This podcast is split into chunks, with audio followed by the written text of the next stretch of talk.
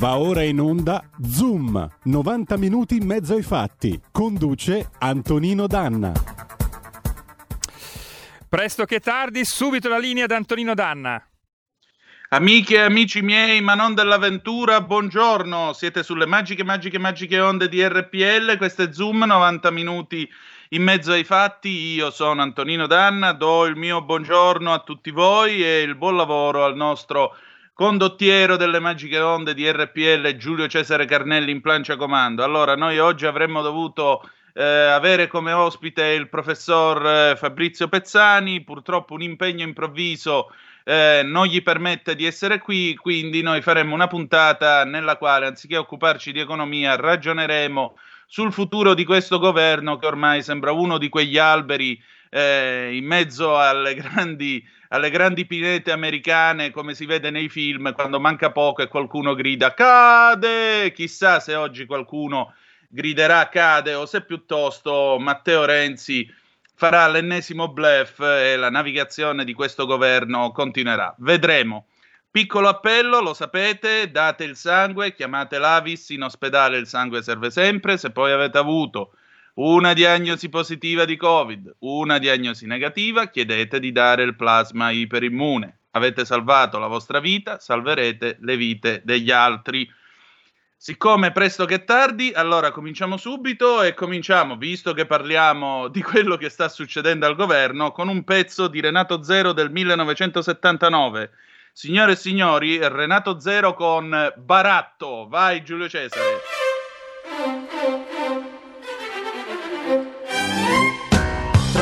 Pretesto, una ragione di più perché io ti dia del tuo. Dammi una traccia, una tua foto, semmai dammi gli estremi tuoi. Poi dimmi con calma quante crisi hai.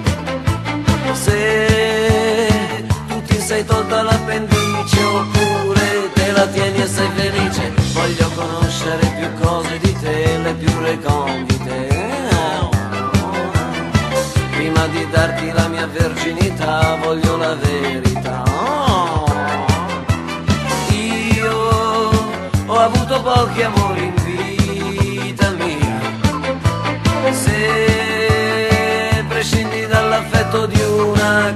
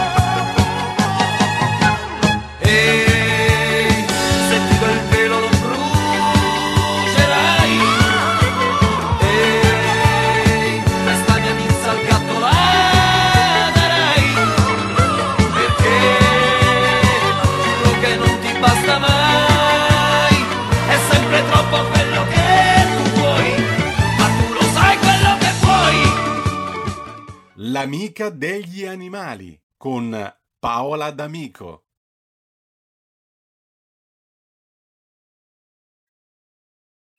Ridiamo subito la linea ad Antonino Danna. Antonino, abbiamo messo or ora la sigla dell'amica degli animali. Benissimo, allora siete ancora sulle magiche, magiche, magiche onde di RPL, questo è sempre Zoom 90 minuti in mezzo ai fatti. Paola, ci sei? Ciao Antonino, buongiorno a te, buongiorno a tutti, sì, ben ritrovati. Oh, buongiorno a Paola D'Amico, la nostra amica degli animali, nonché bravissima e valente collega del Corriere della Sera, tra l'altro seguitela sul eh, nobilissimo foglio di Via Solferino. Allora, Paola, oggi di che cosa parliamo? Parliamo Oggi di ricci, parliamo... mi pare, e non parliamo esatto. di capricci. Parliamo, no, parliamo di ricci, non di capricci, perché appunto ieri vi inserto Buone Notizie dove io lavoro, dedicato una pagina a un personaggio molto interessante, si chiama Massimo Vacchetta, un signore di 54 anni, un ragazzo di 54 anni, un veterinario di Cuneo, che qualche tempo fa, dopo una separazione molto difficile dalla moglie, molto sofferta, ha lasciato tutto, ha lasciato il lavoro, lui era un veterinario accreditato, affermatissimo nel mondo della zootecnia, si occupava di, di vacche, di mucche, e ha deciso di lasciare tutto e per caso eh, ha salvato un riccio che ha trovato per strada investito, che ha chiamato una piccola riccia, una ricetta, che ha chiamato Ninna, e da questo incontro con questa ricetta che lui ha soccorso, ha salvato, è nata un innamoramento per i ricci, ha studiato i selvatici di cui non si era fino a quel momento molto occupato, ha capito il ruolo che i ricci hanno nel mondo, nell'ambiente, un ruolo ecologico importantissimo, animali un po', come dire, erano un po' dimenticati, lui ha contribuito a farne parlare, è diventato un personaggio anche a livelli europei, sono nati altri centri per i ricci e ehm, niente, adesso noi gli dedicato una pagina perché è veramente una storia molto bella, ne salva circa 400 all'anno. E prima di entrare proprio nell'etologia del riccio, volevo leggervi due righe proprio mh, che lo scrittore Jules Renard ha dedicato alla, al, a, ha scritto per invitare all'ascolto e osservare l'ambiente. Come ricordavate quando parlavamo dell'asino, nell'ultima puntata dell'anno sì. di Zoom. E Renard dice, salta giù dal letto di buon mattino e parte soltanto se il suo spirito è lucido, il cuore libero, il corpo leggero come un abito estivo. Non gli serve un provviste, strada facendo verrà acqua fresca, aspirerà benefici profumi, lascia le armi a casa e si accontenta di prendere bene gli occhi. Gli occhi sono la rete in cui le immagini cadranno dal sole. Una frase strepitosa, credo, che dice veramente tutto anche di questa vostra puntata.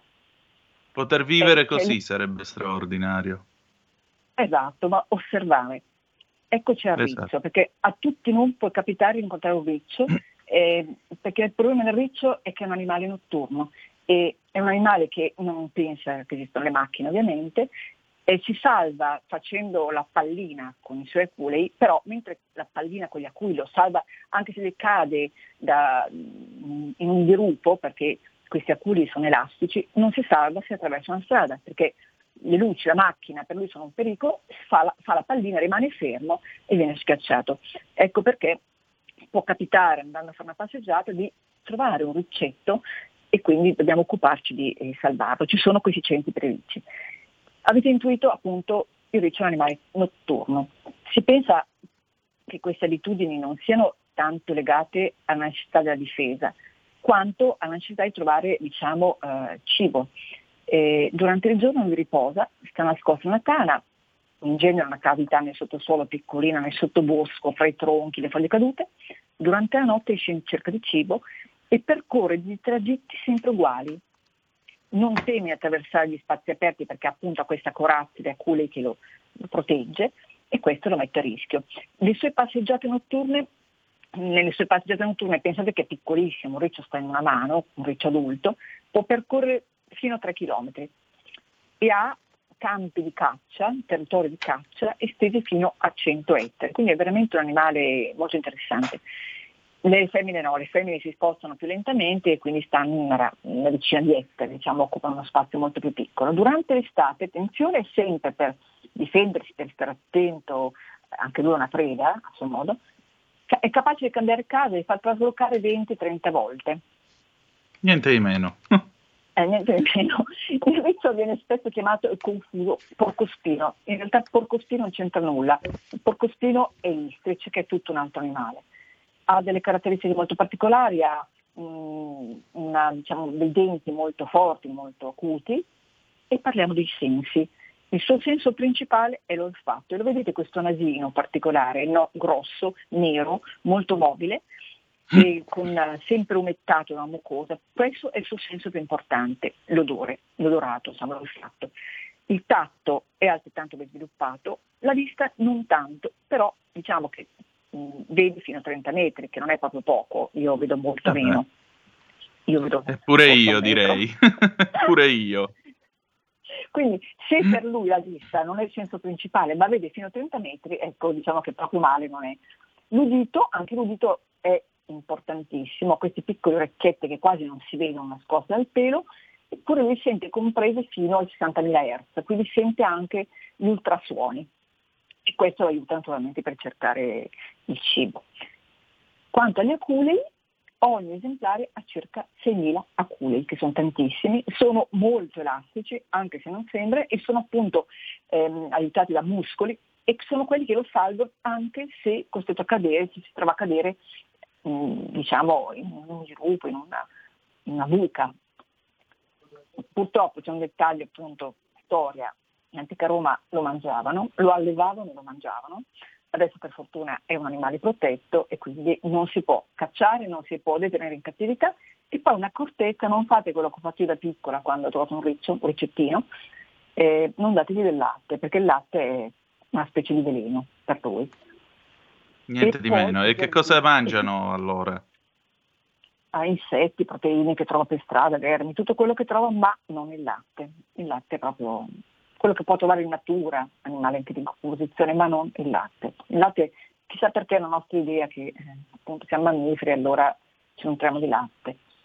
E una Certo. cosa, per chi avesse i giardini, eh, molti hanno casette, giardini anche nelle città, i ricci stanno molto tempo sotto i cespugli di giorno, nell'erba alta, e cercano il fresco, la prote- d'estate, la protezione dai predatori. Quindi quando si usa il decespugliatore, la fresa per tagliare appunto i cespugli, eh, prima controlliamo se per caso intastiamo il terreno con una mano, un guanto, se non c'è un animaletto, perché eh, loro spesso eh, si, accapa- si appallottonano, quella è la loro difesa, non scappano e lì restano tagliati, uccisi. E questo è uno dei principali pericoli per loro. Certo. Ah, anche Insomma, sterpaglie. dimmi. Anche dare fuoco alle sterpaglie, che è un'altra abitudine no, che abbiamo, eh, fare l'erba secca, fare le di fieno. Attenzione loro, spesso vanno a rintanarsi lì. Tutti i luoghi coperti, protetti, che possono dare un po' di tepore, sono le loro tane. Cambiando tana spesso non possiamo pensare, ah ecco la tana del riccio lì, non lo disturbo. No, dobbiamo controllare sempre con molta attenzione. Niente, questa è la Chiaro. mia pillola di oggi.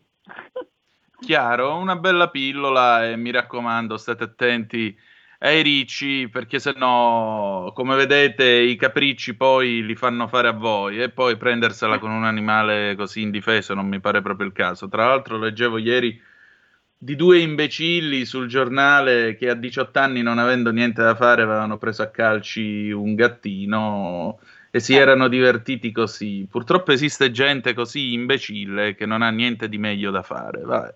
E allora Vai, diciamo nota. consuma lo stesso ossigeno che consumiamo noi, Paola. Ci hai fatto caso? Esatto, esattamente. Ma anche allora una nota su quelli che hanno inserito il lupo, che era un lupo disperso, eh, dicendo che poi i giornali, hanno- i telegiornali hanno detto che era un lupo che era stato cacciato dal branco. In questa fase i lupi, eh, adu- i giovani adulti, lasciano le famiglie, lasciano il branco e cercano, si disperdono cercando nuovi territori da occupare per fare un futuro loro branco, una nuova famiglia. Quindi uno che si mette a inseguire il lupo, che è in dispersione, non è stato cacciato dal branco, è in dispersione, è un giovane uomo, un giovane lupo che va a cercare un nuovo territorio, è quello che facciamo anche noi dopo tutto. Uno che lo insegue per filmarlo, lasciatelo stare, il lupo non fa del male a nessuno, ma torneremo perché ci sono delle ricerche molto belle su cosa mangiano i lupi e appunto sulle loro esigenze e sul fatto che non ci fanno del male. Questa è un'altra Ok. situazione, lo sapete. Certo. Grazie. Molto volentieri Paola. Allora, noi ci risentiamo mercoledì prossimo. Mercoledì prossimo voleremo molto alto, ma non anticipiamo Molto. niente ai nostri ascoltatori. Perfetto, grazie Antonino, grazie a tutti voi, a presto, buona settimana. Grazie a te Paola, grazie anche a te. Allora, riprendiamo la linea. Vi leggo un'ansa di ieri sera, ore 20 e 57. Radio Popolare, Conte ha registrato nome partito e insieme. Si pensava si chiamasse con te giocando sul cognome, invece. Eh, Radio Popolare, Conte ha registrato il nome partito insieme. Il premier Giuseppe Conte è andato nei giorni scorsi da un notaio romano e ha depositato nome e marchio il suo nuovo movimento politico. E quanto scrive in un tweet Radio Popolare che rilancia un articolo sul sito dell'emittente. Il nome scelto dal premier, secondo l'articolo, sarebbe Insieme.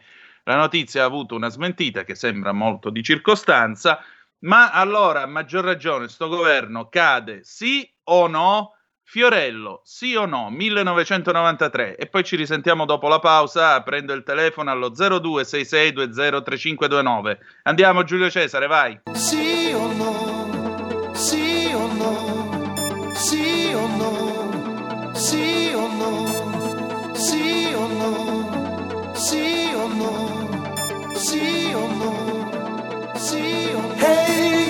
non so sì, che matto diventerò. Sì, se mai mi cercherai.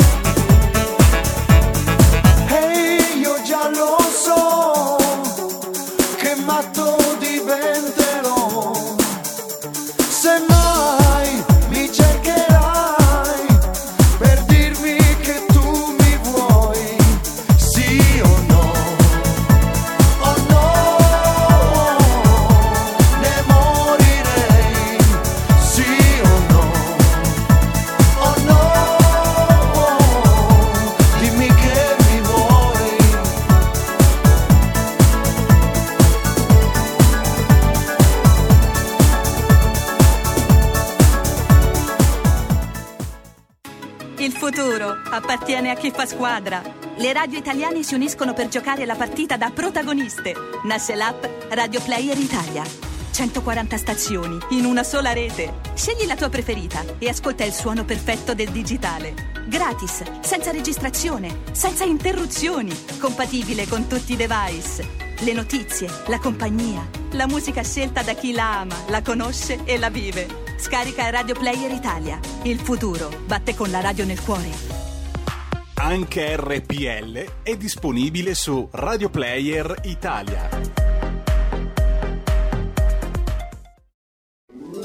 Stai ascoltando RPL. la tua voce libera, senza filtri né censura. La tua radio. Radio RPL, ridiamo subito la linea ad Antonino Danna. Oggi un piccolo inconveniente è saltato l'ospite, quindi c'è più spazio per le vostre telefonate per interloquire con Antonino allo 02 66 20 35 29. Potete mandare anche i WhatsApp o le zappe, come le chiama lui, al 346 642 7756. Sarà mia pr- premura girarle. Eh, Antonino, ti ridò la linea. Sappi che le, le linee stanno già squillando, i telefoni squillano. Benissimo, allora io faccio una breve introduzione, vi- grazie intanto del vostro tempo, aspetto le vostre telefonate. Eh, il professor Pezzani, ve l'ho detto in apertura di trasmissione, oggi non c'è, si scusa, ma lo recupereremo più avanti. Quindi la trasmissione di oggi si occupa di quello che sta succedendo a Roma. Allora, eh, prima della pausa, avete sentito questo bel pezzo di Fiorello? Vi siete sentiti per un attimo in quegli ultimi giorni della Prima Repubblica 93? Ve le ricordate le monetine a Craxi quando abbiamo lasciato eh, la Prima Repubblica con tutte le sue ritualità, i governi balneari? Ieri sera Gianfranco Rotondi è stato immenso.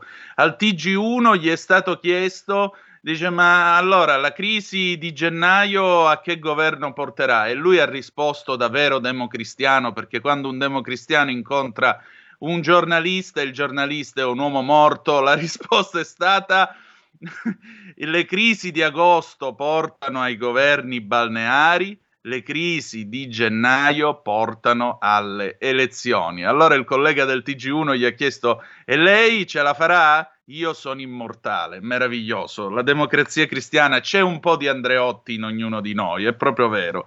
C'è un po' di Andreotti in ognuno di noi, ha ragione Roberto D'Agostino. Allora, eh, che cosa è successo stanotte dopo che ieri sera Radio Popolare ha, ha dato la notizia, insomma, della nascita o quantomeno della registrazione di Insieme, notizia, ripeto, sp- mh, eh, che è stata smentita dal diretto interessato, il Presidente del Consiglio. Bene, stamattina alle otto e mezza l'ANSA, con un servizio di Michele Esposito e Serenella mh, Mattera o Mattera, che dir si voglia, ha scritto mh, ricoveri via libera del CDM, quindi stanotte comunque hanno fatto l'accordo. Astenute le due ministre Italia Viva, Ora lo spettro della, chi- della crisi. Palazzo Chigi, se Italia Viva si sfila, impossibile nuovo governo con lui. Renziani verso lo strappo, Conte pronto alla sfida in aula. Tra l'altro ieri bellissimo, crimi, eh, crimi del Movimento 5 Stelle, il reggente ha già fatto sapere che loro non andranno mai più al governo con Italia Viva, come hanno fatto col PD per coerenza, no? Il recovery plan italiano c'è, il governo Conte bis fra una manciata di ore, scrive Lanza, potrebbe non esserci più. Il Consiglio dei Ministri notturno sul piano di ripresa e resilienza certifica lo scontro totale tra il Premier Giuseppe Conte e Matteo Renzi. E ancora, se non ci sarà il MES, le ministre di Italia Viva si asterranno, annuncia l'ex Premier in tv. E il piano passa infatti con l'astensione delle ministre Teresa Bellanova ed Elena Bonetti.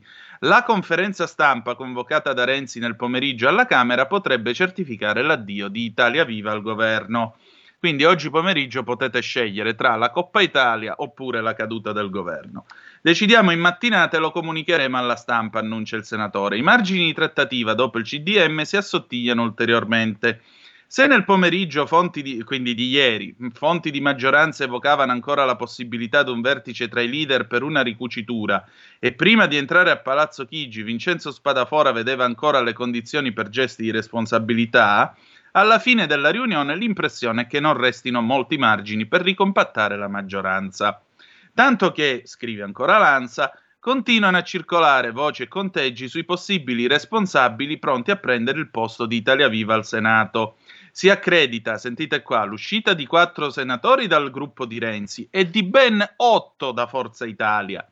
È sul MES intanto che si consuma l'ultimo scontro tra Italia Viva, Conte e gli altri partiti alleati. Le ministre renziane definiscono incomprensibile la rinuncia al fondo salva stati, lamentando ritardi sulle urgenze del paese e sui nuovi ristori.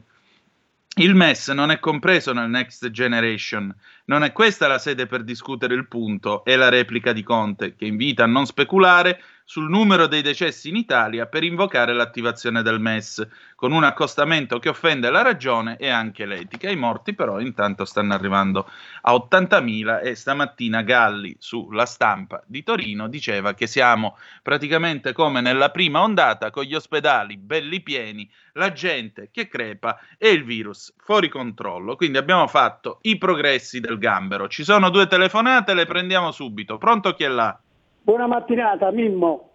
Oi, buongiorno. Carissimo. Niente, io volevo dire, eh, eh, il la parte più povera del paese, voi sapete benissimo che è il sud, laddove cade il governo ci rimetterà tutto, letteralmente tutto, e la sanità rimarrà ancora una volta, ma quello che a me mi preme dire, veramente c'è qualche imbecille che possa, che possa pensare che l'Europa a, noi ci permette a noi di andare alle elezioni, eh, ci aspetta, poi ci dai 230, 210, 209 miliardi e magari li consegna a Meloni e a Salvini per dare alla Confindustria Lombarda.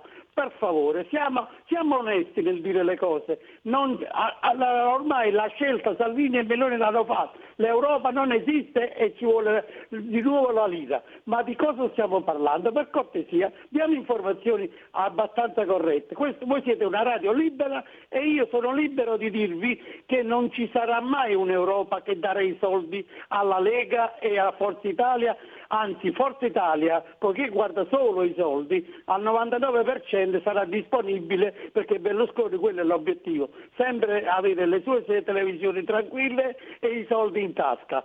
Quindi di quale destra parliamo? Ci rimette solo il Sud in questa opera. Grazie come sempre.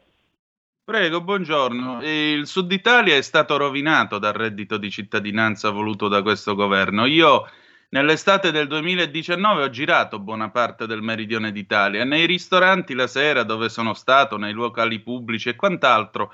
Molto spesso mi sono fermato a parlare con i proprietari. Bene, i proprietari mi hanno spesso ripetuto questa frase. Eh, io ho cercato personale per la stagione, mi hanno risposto prendo il reddito, chi me lo fa fare di venire a lavorare? Il Sud Italia non si aiuta con i sussidi, il Sud Italia si aiuta combattendo le mafie e creando le condizioni per lo sviluppo economico, che non sono gli interventi a pioggia e non sono nemmeno le mance. Poi per quanto riguarda il piano, il piano comunque è stato autorizzato da parte del governo, quindi nel bene e nel male questo andrà avanti.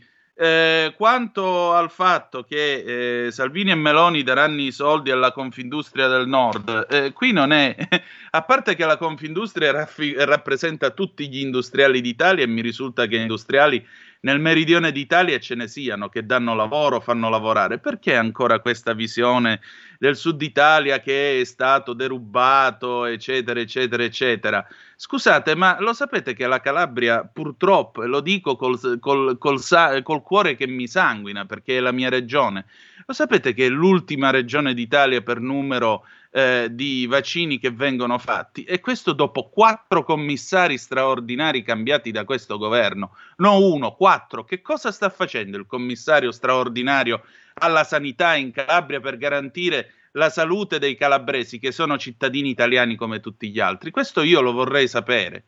Gli ospedali sono pieni, porca vacca. Che vogliamo fare? Abbiamo altre due telefonate. Pronto chi è là? Pronto? Sì, pronto. Buongiorno, salve, sono Mario Chiama da Varese. Buongiorno. Vorrei Benvenuto. una Buongiorno e buon anno a tutti, grazie. Allora, io Sì. voglio dire una cosa, ha ragione lei per il reddito di cittadinanza perché noi abbiamo una piccola impresetta che richiamo materiali edili così, e una ditta di Salerno Certo. effettivamente mi ha detto che sono rovinati perché i dipendenti che avevano, si sono licenziati, prendono il reddito di cittadinanza e fanno qualche ora in nero e non vanno più a lavorare. Fa, noi lavoriamo qua in giro, lavorano, fanno appalti, così è gente sana che lavora, brava gente. Non troviamo dipendenti, questo è uno. Per quanto riguarda il governo, io sono ignorante, premetto, il camionista, abbiamo cose, non sono una persona che ha studiato molto, ma io non riesco a capire, visto che è due anni che c'è questo governo, la sinistra è da, è da mo' che è al governo che non è mai stata votata e non sono mai riusciti a governare in realtà, ma il Presidente della Repubblica che abbiamo, ma cosa, cosa serve a fare? Cioè lui è lì a occupare il palazzo e tutto è un fantoccio, cioè una qualsiasi nazione o cosa, cioè il Presidente dice non siete più in grado di governare perché su qualsiasi cosa litigate e lo Stato non va avanti. Siamo oltretutto in una pandemia che la gente muore, perciò bisognerebbe avere delle decisioni chiare e nette da poter cercare almeno di salvare. Non, non ci abbiamo il governo, si va a votare o fate un governo. Ma questo non dice niente. A cosa serve un personaggio così? Cioè veramente io tra tutti qui non- il governo non andrà giù perché questi qua sono scappati di casa, sanno benissimo, non sanno fare un cazzo, non hanno nient'altro e quando gli capita un'altra occasione di prendere i soldi e fare i figli lì in televisione, non gli capita mai più, perciò fino all'ultimo devi prenderli a sprangate se vuoi farli scendere quelli, non scenderanno mai, purtroppo noi faremo una brutta fine, mi sa. Buona giornata, speriamo di no, grazie. Prego, seconda telefonata, poi le rispondo. Pronto? Pronto, buongiorno, come sempre. Eh, Maurizio da Brescia, ci sarebbero Benvenuto. mille cose ma voglio essere molto sintetico. Prima di tutto smettiamola noi di etichettare responsabili quelli che dovrebbero dare eventualmente un appoggio a una nuova formazione governativa perché così li accreditiamo di una serietà che non hanno. Diciamo che sono opportunisti personali. Sui giornali dappertutto c'è scritto i responsabili, i responsabili. Quindi da Falco agli altri domani andranno a dire ma noi siamo i responsabili. No, voi siete degli opportunisti personali e niente altro. Cominciamo a chiamarli col loro vero nome. Per tante altre cose eh, ci sarebbe da parlare. L'ultima che voglio dire, le opposizioni, il centrodestra deve prendere in mano la situazione in maniera decisa perché sennò la gente farà per conto proprio e io vorrei sapere da che parte a quel punto staranno le forze armate e le forze dell'ordine. Un abbraccio, buon lavoro a tutti, grazie. Grazie, buongiorno. Insomma, arrivare ad evocare lo spettro del colpo di Stato, per dirla con Pietro Nenni, il tintinnio di sciabole ormai in un paese come l'Italia di oggi e soprattutto come eh, nella, nella realtà in cui viviamo, credo sia un pochettino esagerato. Rispondo sul primo punto, che cosa può fare il Presidente della Repubblica perché non li caccia? Ma in questo paese noi siamo una repubblica parlamentare, non siamo una repubblica presidenziale o semipresidenziale. In una repubblica parlamentare il governo sta in piedi fino a quando le Camere gli votano la fiducia e c'è poco da fare. Questo governo è un governo che è democraticamente in funzione, non è eletto dal popolo perché appunto la Costituzione dice solo che il governo deve avere la fiducia delle Camere e questo ha permesso nel passato la nascita degli esecutivi tecnici da Ciampi in poi, quando eh, la politica sostanzialmente nella Prima Repubblica ha esaurito la sua funzione o piuttosto è andata, è andata in bambola, perché nel bene e nel male tra il 46 e il 1992-93 i governi furono sempre eh, espressione di partiti politici, c'era la democrazia cristiana che bene o male dava le carte e poi avevamo eh, a, so- a loro volta le varie formule, il centro-sinistra negli anni 60 voluto da Moro, la solidarietà nazionale con la non sfiducia del PC negli anni 70, Craxi che con un partito che comunque non aveva la maggioranza eh, rispetto all'ADC diventa presidente del Consiglio nel 1983, eh, poi possiamo avere tutti i governi balneari, i due governi balneari che tenne Leone prima di diventare presidente della Repubblica nel 1971, lui tenne, eh, governo- ebbe due governi balneari, uno nel 63 e uno nel 1968, quindi fu due volte presidente del Consiglio dopo essere stato lungo tempo presidente della Camera, quindi come vedete eh, era sempre una soluzione politica. Siccome nel 1993 eh, sostanzialmente la politica con i colpi di mani pulite e quant'altro non riusciva più a esprimere un presidente del Consiglio, un governo, abbiamo trovato, grazie al fatto che per l'articolo 92 della Costituzione, vi ripeto, il governo per essere tale ha bisogno solo della fiducia delle Camere, abbiamo trovato Carlo Azeglio Ciampi che da eh, capo della Banca d'Italia, da governatore della Banca d'Italia, divenne il presidente del Consiglio dei Ministri, cosiddetto tecnico. Eh, il presidente della Repubblica può molto poco. L'unica cosa che in realtà lui può fare, a secon- secondo la Costituzione, il vero potere, diciamo, micidiale da un punto di vista politico che lui ha è il cosiddetto potere di scioglimento delle Camere è in pratica come il pulsante di reset sul computer se va in palla. Faccio un esempio stupido ma chiaro così ci capiamo tutti. Eh, se il governo non può più andare avanti, a questo punto il Presidente della Repubblica scioglie le Camere e si va a votare. Si va a votare, quindi c'è una nuova legislatura, una nuova, una nuova maggioranza che a sua volta esprime poi il governo secondo gli accordi che ci sono. Il punto è che eh, per arrivare generalmente allo scioglimento delle Camere, eh, la prassi costituzionale chiede che ci sia il più ampio accordo tra le forze politiche, non può essere un atto compiuto unilateralmente dal Presidente della Repubblica. Questo è il fatto. Il Presidente in un certo senso deve avere il più ampio consenso per poter eh, firmare il decreto che scioglie le Camere e di conseguenza significa anche, secondo voi, il PD va in delegazione da Mattarella e gli dice signor Presidente è ora di andare a votare? Il Movimento 5 Stelle, secondo voi, va in delegazione da Mattarella e gli dice signor Presidente è ora di andare a votare? Questo a me pare molto difficile. Tra l'altro oggi è il 13 gennaio, questo è un rischio che può esistere almeno fino all'inizio di luglio, perché sapete che poi il Presidente Mattarella entra nel cosiddetto semestre bianco, cioè gli ultimi sei mesi di mandato, di carica come Presidente della Repubblica, nel corso dei quali egli non può esercitare la funzione di scioglimento delle Camere, che fu un escamotage voluto dai padri costituzionali, dai padri costituenti, perché l'idea era che il Presidente della Repubblica generalmente faceva un unico giro di giostra al Quirinale, proprio per avere la massima indipendenza, e con questo sistema, non potendo sciogliere le Camere sei mesi prima della fine del suo mandato, evitava di influenzare un'eventuale nuova maggioranza per farsi rieleggere. Quindi era anche questo un sistema a garanzia dell'ordinamento. Poi, quando una classe politica impotente non è riuscita a eleggere il successore eh, di Napolitano, si sono inventati la rielezione del Presidente della Repubblica perché la Costituzione sul tema non dice nulla, anche se per prassi tutti gli altri eh, otto inquilini, eh, o no, no, quant'era, gli altri dieci inquilini prima di lui del Quirinale avevano fatto soltanto un mandato. Ci sono due telefonate, pronto chi è là? Sì, pronto, buongiorno, sono Giusy di Varese. Buongiorno Ehm, signora. Io eh, parlando dei numeri che ogni giorno ci danno, dei nuovi infetti, dei morti, eccetera, a me piacerebbe sapere chi li compila questi numeri. Siamo sicuri che sono giusti perché non ho mai sentito parlare, e questo sarebbe il periodo giusto, di morti per influenza, per polmoniti come ci sono tutti gli anni. Non vorrei che li mettessero tutti dentro come morti nel- per eh, la, la- la pandemia.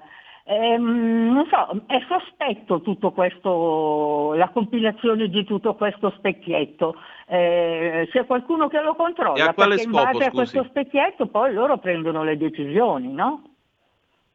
Eh, ma a quale scopo? Allo scopo, cioè qualcuno tru- secondo lei tarocca i dati sui morti da Covid per quale obiettivo?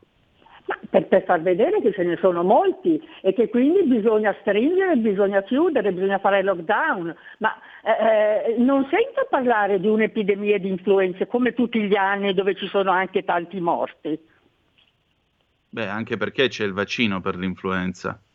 No, no, sono stati fat- fatti pochi di vaccini per l'influenza e anche gli altri anni, anzi gli altri anni i vaccini erano stati molti, molti di più. E quest'anno con la storia del Covid eh, ne sono arrivati meno, vediamo in Lombardia, eccetera.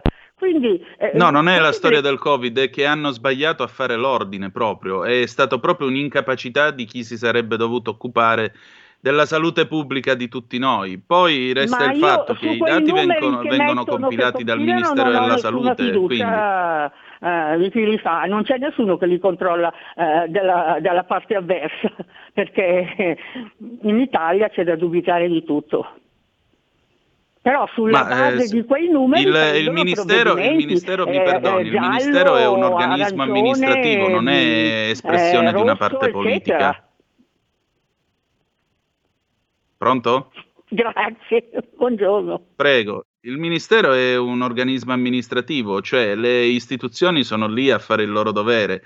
E il ministro, che è una figura anfibia secondo i testi di diritto amministrativo, perché è il raccordo tra l'amministrazione in sé che compie la sua azione, eh, in questo caso di tutela della salute pubblica, e eh, le eventuali, le- la cosiddetta alta amministrazione, quindi le direttive, i principi generali che vengono espressi dal ministro dentro il governo in quanto organo di parte. Però il punto di fondo qual è?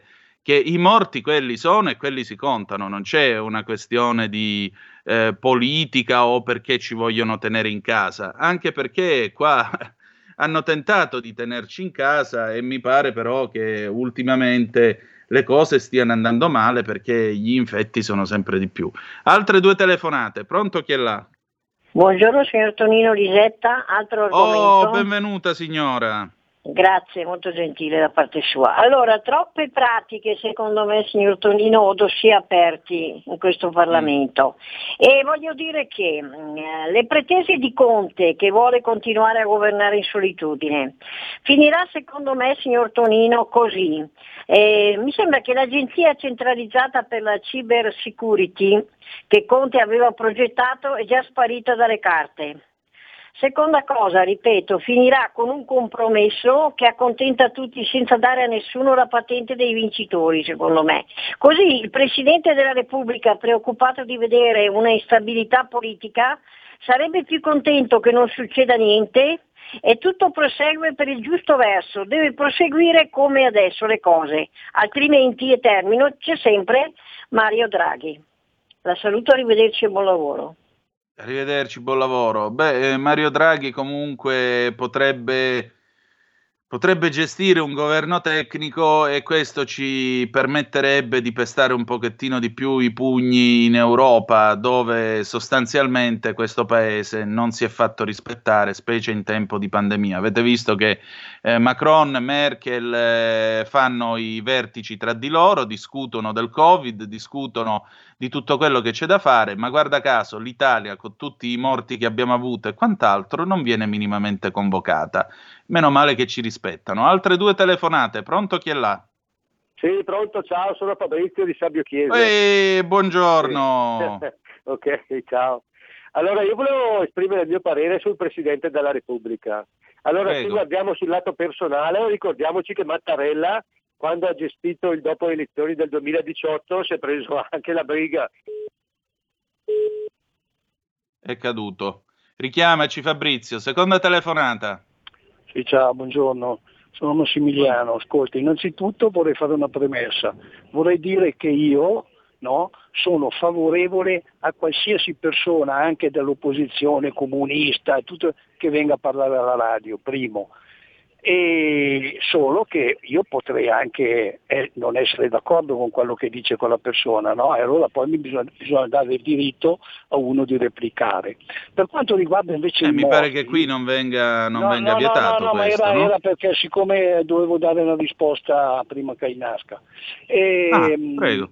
eh, allora, per quanto invece giustamente dice la signora di Varese, i morti, ma scusami, perché loro non dicono quanti morti muoiono per, per cancro, per, per altri motivi eh, eh, durante la giornata e dicono solo i morti di coronavirus, non ci vuole mica tanto eh, sapere quanti ne sono morti di tumore o di altre patologie, perché que- questi numeri li danno gli ospedali e, l'ospedale può dare qualsiasi numero, possono dare anche i numeri di quanta gente muore per incidenti, eccetera, eccetera, ne muoiono tanti eh, per incidenti. E perché non lo fanno? Cioè praticamente noi abbiamo solo un resoconto dei morti che dicono che sono di virus. Ma diamo diciamo almeno per una settimana, ogni giorno, quanta gente muore per altre patologie. Ti saluto. Ma perché dovremmo dirlo? Cioè, questo mi chiedo, per quale motivo lo dovremmo dire? Perché è un complotto, perché qua, perché là? Amici miei, purtroppo la realtà è che c'è una pandemia in corso e questo è riconosciuto a livello mondiale. Vedete, il problema qui non è che taroccano i registri, a parte il fatto che voglio dire, questa è tutta semplice statistica, quindi non c'è proprio un bel nulla da taroccare. Poi se volete eh, dei dati, il sito dell'Istat è in grado di dare tutti i dati che volete, nel caso a proposito di morti per vario genere e quant'altro, il Ministero della Salute tiene gli elenchi, eccetera, eccetera, eccetera. Vedete, il punto non è il non ce lo dico, no, no, le informazioni ci sono, semplicemente a noi non interessano. Perché se non ci fosse la pandemia, noi staremmo parlando di altro. E se qualcuno telefonasse e dicesse scusate, ma perché la sera alle 8 non ci dicono quanta gente è morta cadendo dalle scale oggi in Italia? Probabilmente diremmo vabbè, che, rice- che è una richiesta abbastanza eccentrica, a noi che cosa ce ne frega? E questo è il punto. Il problema è che eh, sì, c'è una pandemia in corso. Sì, c'è anche questa continua emotività che viene fatta nei confronti di questa pandemia c'è una comunicazione che non è basata su un approccio serio, scientifico, ma ancora una volta su tutta una serie di eh, tribù di virologi, chi crede a questo, chi crede a quello, chi crede a quell'altro. Una comunicazione istituzionale che francamente è stata molto deficitaria, diciamo così, a voler essere buoni, e questo, come vedete, ha contribuito a creare uno stato di paura in tanti, o comunque di ansia, e naturalmente ha contribuito, diciamo così, a non aiutare le persone ad affrontare questo problema che comunque dobbiamo affrontare e dobbiamo risolvere, perché non so voi, ma io di vivere tra mascherine, divieti, zone rosse e quant'altro non ho assolutamente più voglia. Per cui questa cosa prima finisce e meglio è. Prima finisce e meglio è. Tutto qua. Due telefonate, pronto chi è là? Sì, pronto, sono Fabrizio, prima è caduta la Rieccoti, vai. Sì, allora stavo dicendo che Mattarella ha chiamato anche Cottarelli per cercare di fare un governo perché aveva visto che le trattative tra i partiti si stavano un po' allungando. Dopo vorrei anche ricordare che nel 2011 il Presidente della Repubblica Napolitano ha attuato un vero e proprio colpo di Stato contro la maggioranza di allora di centrodestra, portando dalla sua parte Fini. Pronto? Sì, sì, niente, portando dalla sua parte Fini e, e anche lì il ruolo del Presidente della Repubblica secondo me è stato formulato male. In questo paese si prende delle libertà che non dovrebbero essergli consentite e dovrebbe avere un ruolo come quello che hanno negli altri paesi di essere solamente un supervisore. La regina d'Inghilterra mica si, si sveglia la mattina e decide lei che governo bisogna fare. Il presidente dell'Austria fa la stessa cosa, quello della Germania ancora. Invece qui in Italia purtroppo questa elasticità permette a qualcuno che secondo me non è onesto eh, politicamente di fare tirare molle, fi- tirar- fare questo tiro e molla finché gli fa comodo la sua la parte politica. Io lo vedo così. Beh, non è tanto sbagliata come visione. La Costituzione, questa è un'osservazione che è stata fatta anche da Amato in uno dei suoi libri di diritto costituzionale. Eh, la Costituzione sostanzialmente ha questi poteri descritti in modo abbastanza lasco, eh, del Presidente della Repubblica intendo, perché l'idea di fondo è che se c'è una forte classe politica, una forte classe dirigente, il Presidente della Repubblica non ve- vede i suoi poteri entro certi limiti.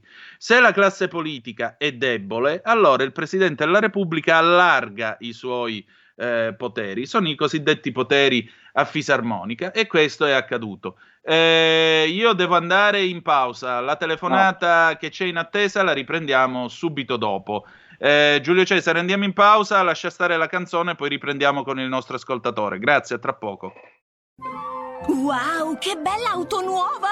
Chi ha parlato? Sono io, la Digital Radio. Ma io non ho la Digital Radio. Questo è quello che pensi tu, analogico che non sei altro. Io invece sono qui. Yuhu! Proprio nella tua auto. Mi vedi? Mi senti? Forse la Digital Radio è già nella tua auto per farti vivere tutto il piacere del suono perfetto. Controlla bene se hai la funzione DAB Plus. Da quest'anno di serie su tutte le auto nuove. Dibidi dobidi dab. Anche RPL, la tua radio, è in Digital Radio. Porta con te ovunque RPL la tua radio. Scarica l'applicazione per smartphone o tablet dal tuo store o dal sito radiorpl.it. Cosa aspetti?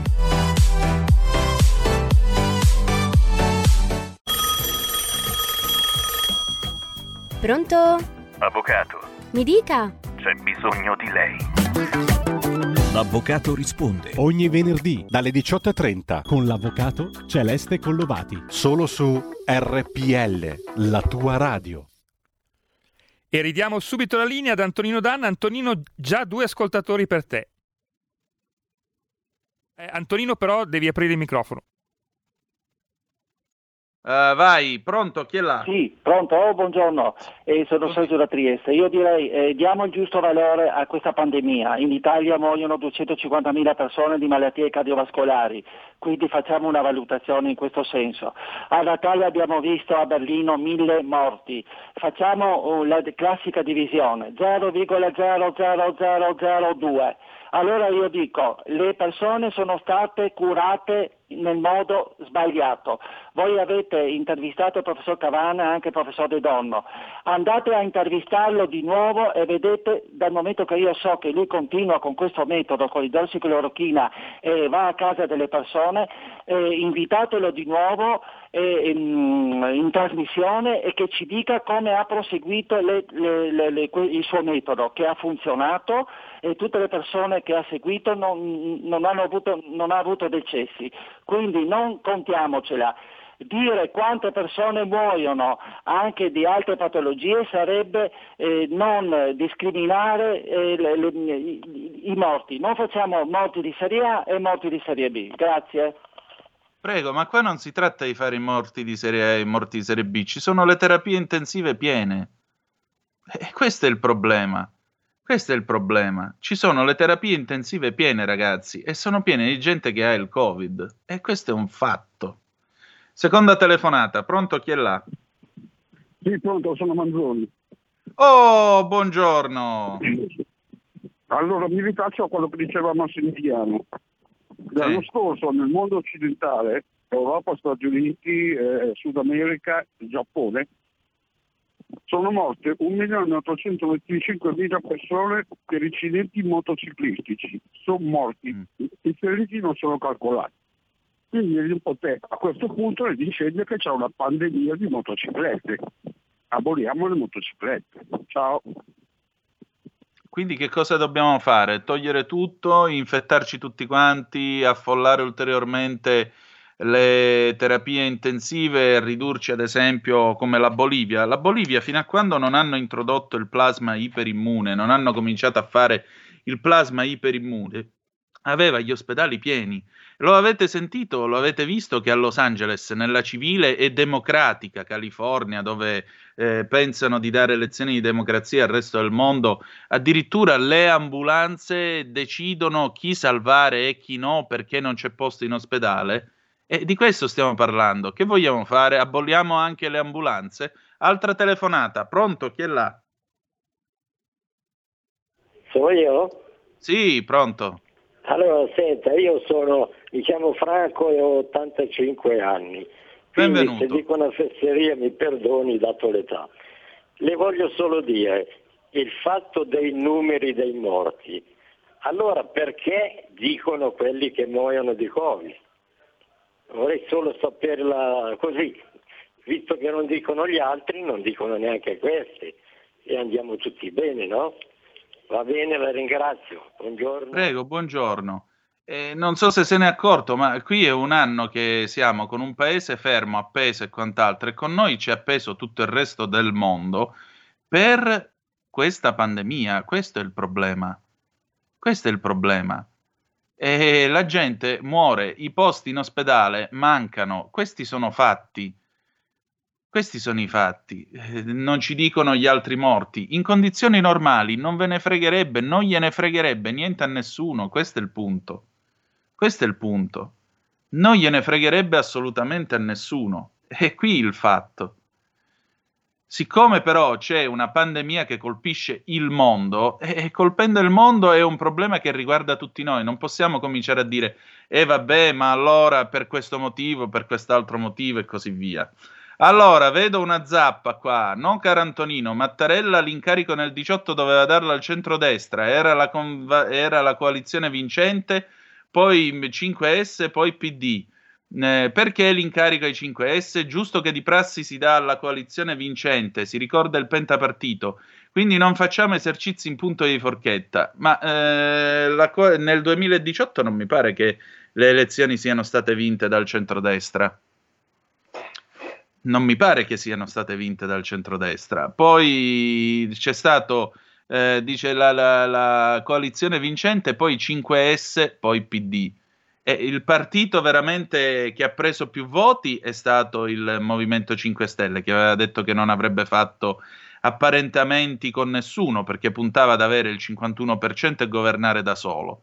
Dopodiché, una volta che siamo arrivati a questo, allora si è discussa la possibilità di fare un governo di coalizione e la Lega ha fatto un governo di coalizione col Movimento 5 Stelle. Governo che è durato un anno tra alterne vicende, fino a quando poi quel governo è caduto con l'uscita della Lega dal eh, Conte 1. Dopodiché eh, la coalizione del centrodestra, la coalizione del centrodestra non aveva e non ha purtroppo al momento i numeri per fare un governo. Eh, questo è il fatto. Se non, la, la, se non ci sono i numeri per la fiducia, non si può fare un governo in minoranza, perché un governo in minoranza non può andare da nessuna parte. Questo è il punto. Ma per favore, cosa state dicendo? Sappiamo benissimo che per ogni morto Covid gli ospedali prendono circa 2.000 euro e molti muoiono con il Covid, non per il Covid. Dia da in consu per trafra. Eh, la fonte di questi 2.000 euro di premio per il morto Covid, francamente, questa la dovevo ancora sentire. Altre due telefonate, pronto? Chi è là? Pronto, ciao Tonino, Beppe, ciao. Uè, benvenuto. Ciao, allora, eh, hai messo il dito in due piaghe stamattina. Mm. allora, esempio, eh, io eh, qui i vaccini non, non ci sono ancora, per noi quantomeno. Anche io ti parlo che ho parlato assieme a certe medici che mi hanno curato, nota io sono in carrozzina, ho la mia terapia e tutto, se io dovessi andare in terapia terapia in, intensiva io non posso, perché non posso fare il cortisone, perché con l'intervento che ho fatto se faccio il cortisone sono, secco. Primo. Allora, eh, i, medici, i medici, e non solo, ho parlato anche con una virologa, mi hanno detto prima di fare il vaccino consultate il medico di base con tutta la vostra scheda tecnica che viene fuori, con la terapia in atto che state facendo e pensate di vedere l'intensità di cura che non diventi antagonista con la terapia in corso, perché potrebbe fare il triplo danno. Non solo, ce n'è un altro eh, sistema che c'è tre vaccini diversi, compreso quello italiano che lo stanno provando, però io mi chiedo, Antonino, come se dovessi farlo te, ma non sarebbe bello che in tv mi andasse Arcuri, chi è? Non mi interessa chi con un bel foglio scritto bene grosso e dice in questo prodotto c'è tot, tot, tot cose dentro. E uno che ha una terapia in corso sua può controllare se una di quelle voci se va in antagonismo con la sua cura, in base alla gravità del male. Ma finché si fa il vaccino all'oscuro, caro Antonino, tu hai ragione quello che dici, ma la gente teme e, dici, e se poi mi fa l'effetto contrario, ciao Antonino, bravissimo. Buona giornata, grazie. Ma eh, non è che la gente viene vaccinata al buio, eh, il fatto che il medico valuti le controindicazioni è la normale prassi di quello che si fa. Quindi di scienza stiamo parlando, non è che poi Arcuri va in televisione e dice qual è la formula del vaccino e che cosa c'è. Io non ho le conoscenze per dire mi fa reazione e non me la fa, lo decide il medico che ha studiato sull'argomento, anche perché se andate a leggere i bugiardini di alcune tra le medicine più diffuse che prendete, vi assicuro che vi potete mettere le mani nei capelli a leggere le controindicazioni, eppure le prendete.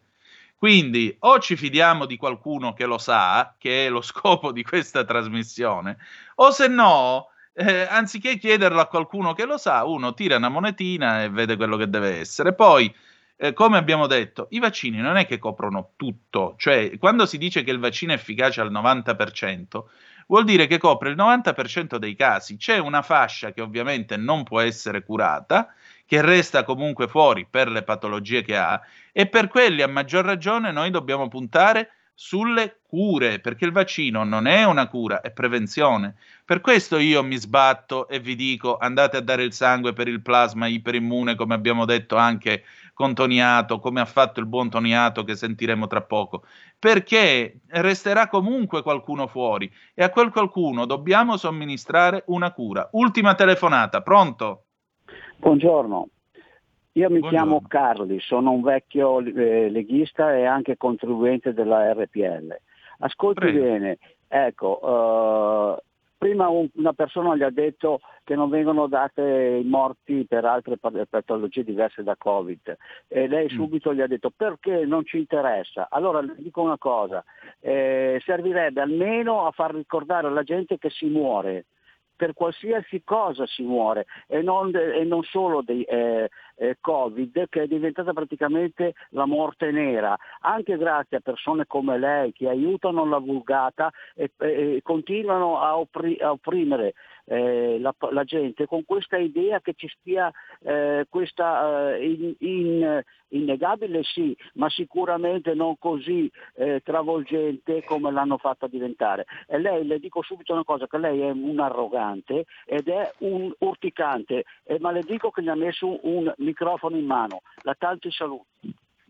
Prego, buongiorno, maledica Kainarca allora, che cosa vuole che le dica? Io eh, dice che io sono quindi io sarei tra quelli che alimentano questo clima di terrore. Mi dispiace, io faccio il giornalista, non faccio la fattucchiera, non faccio l'agit prop. Sono un giornalista, cerco di fare informazione, cerco di dare voce a tutti quanti, anche a lei che maledice Kainarca perché mi ha messo il microfono in mano. Eh, e diamo voce a tutti quanti in questo programma. Io non ho detto che non ce ne frega niente dei morti, attenzione, attenzione, io le ho detto che in condizioni ordinarie, se non ci fosse una pandemia mondiale, mondiale, se non ci fosse una pandemia mondiale, in condizioni ordinarie nessuno telefonerebbe a questa radio o a qualsiasi radio e direbbe Eh, ma perché oggi non ci dite quanta gente è morta in un incidente stradale? Perché non gliene fregherebbe niente a nessuno. E questa è una banalissima constatazione. I Dire Straits, Money for, for Nothing e poi Padova Calling. Prego.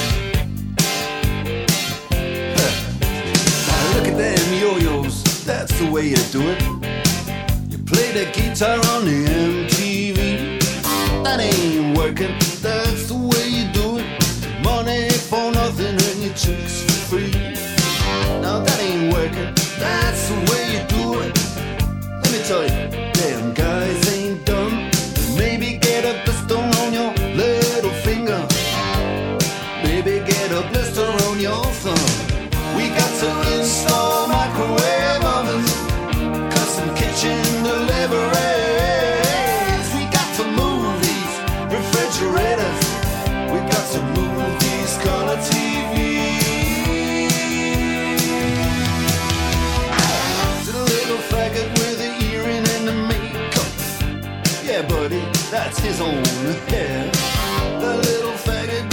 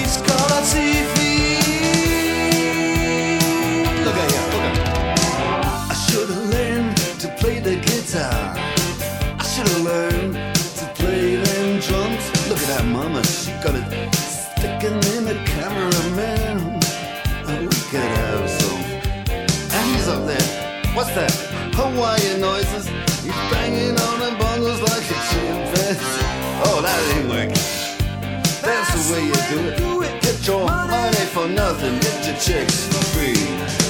We got to install microwave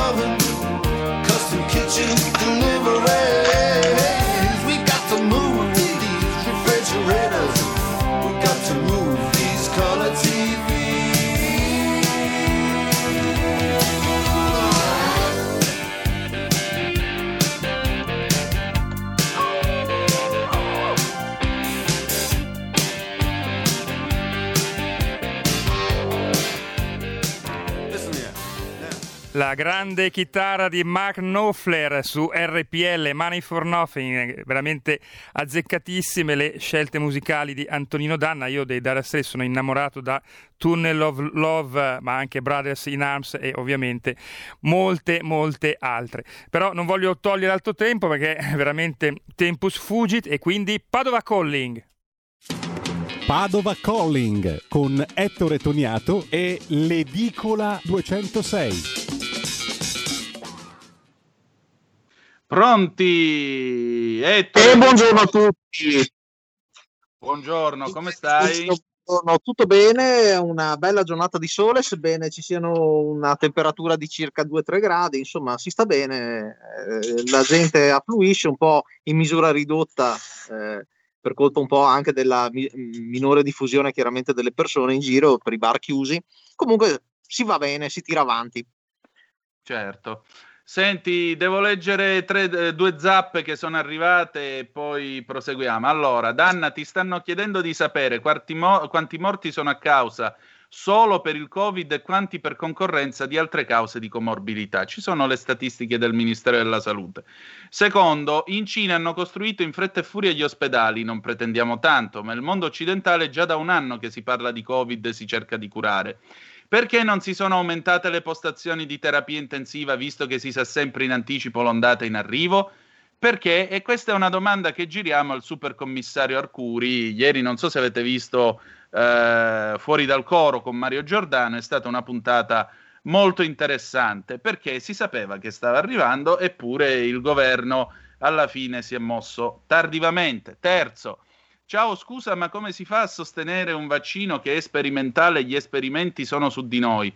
Non è testato né a breve né a lungo termine per non parlare del DNA modificato. No, non modifica il DNA quello Pfizer, anche perché si tratta di un messaggio per istruire sulla proteina spike. È per questo che si tiene a meno 80. Quando eh, passa da meno 80 alla temperatura ambiente, eh, quel messaggio resta ancora buono per il tempo necessario a fare le iniezioni, credo massimo un paio di giorni, dopodiché una volta che è inoculato fa la sua parte, istruisce il corpo umano e non va a modificare nulla, perché eh, dice gli esperimenti sono su di noi. No, come ha spiegato il virologo Fauci negli Stati Uniti d'America, si è lavorato a livello eh, si è lavorato a livello molecolare, sono, fatte, sono, stati fatti dei test accelerati, delle prove accelerate, quindi si basa sulla scienza, non si basa sulla monetina tirata in aria. Poi certo, eh, è anche vero che non sappiamo se la protezione è per un anno oppure se dura di più,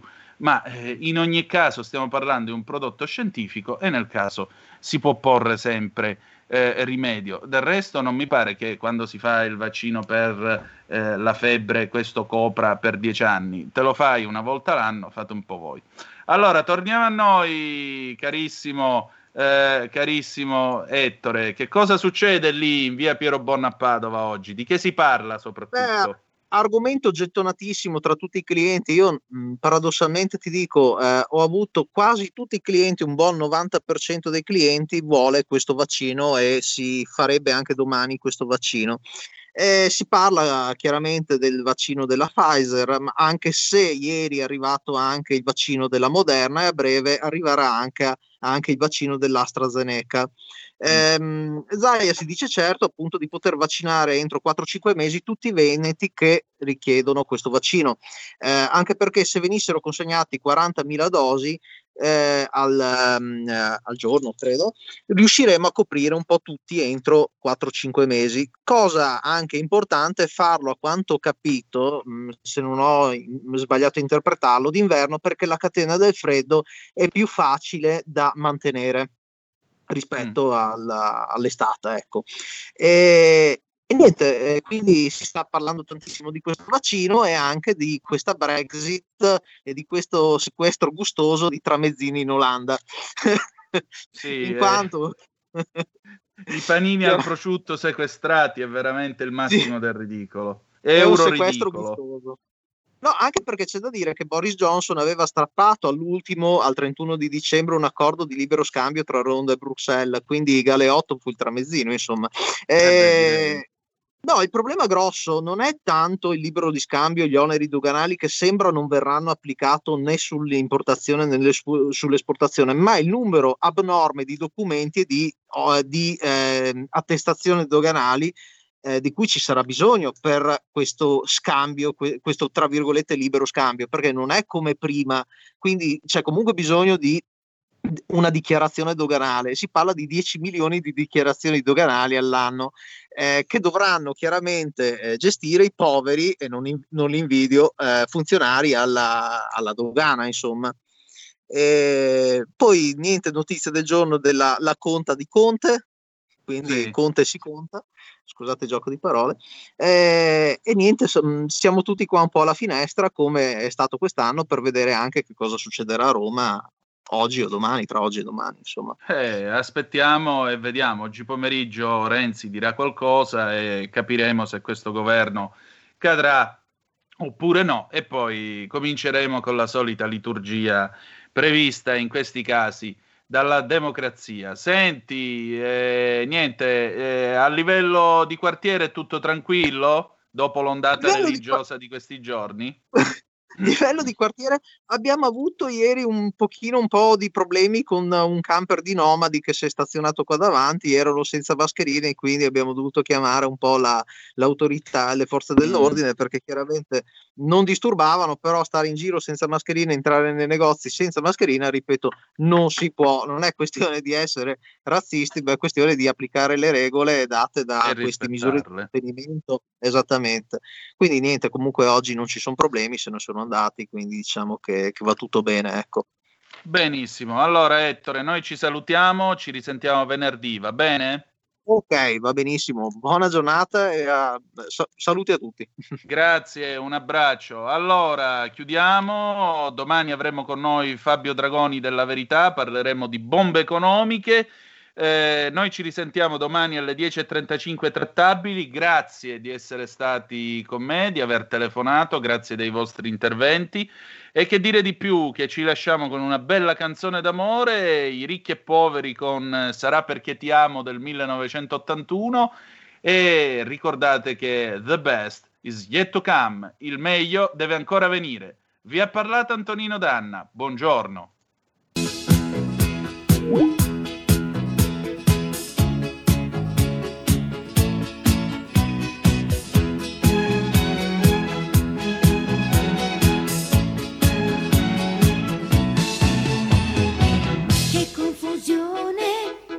Perché ti amo, è un'emozione che cresce piano piano, stringimi forte e stammi più vicino, se ci sto bene.